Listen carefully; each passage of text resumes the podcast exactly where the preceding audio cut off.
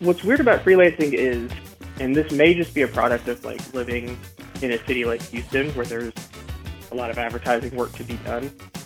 I thought finding freelancing work would be more difficult, but it felt like as I was like a senior in advertising, I guess I had like unknowingly built my network very well, and Good. People just would be like, hey, I know somebody who needs a copywriter to do this. And so starting out, a lot of freelance work just sort of fell in my lap, and I was a student, I was young, and I wanted to impress and build out my work experience. Yeah. So I said yes to everything.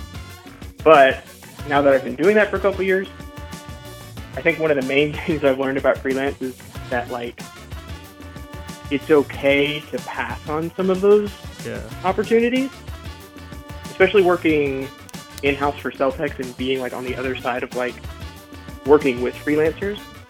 I noticed that I think everybody that's ever hired a freelancer has at least one story of, like, being burned by a freelancer, you know? Like, somebody who you reached out, seemed like they were a great fit, and then you gave them the job, and then you just never heard back from them.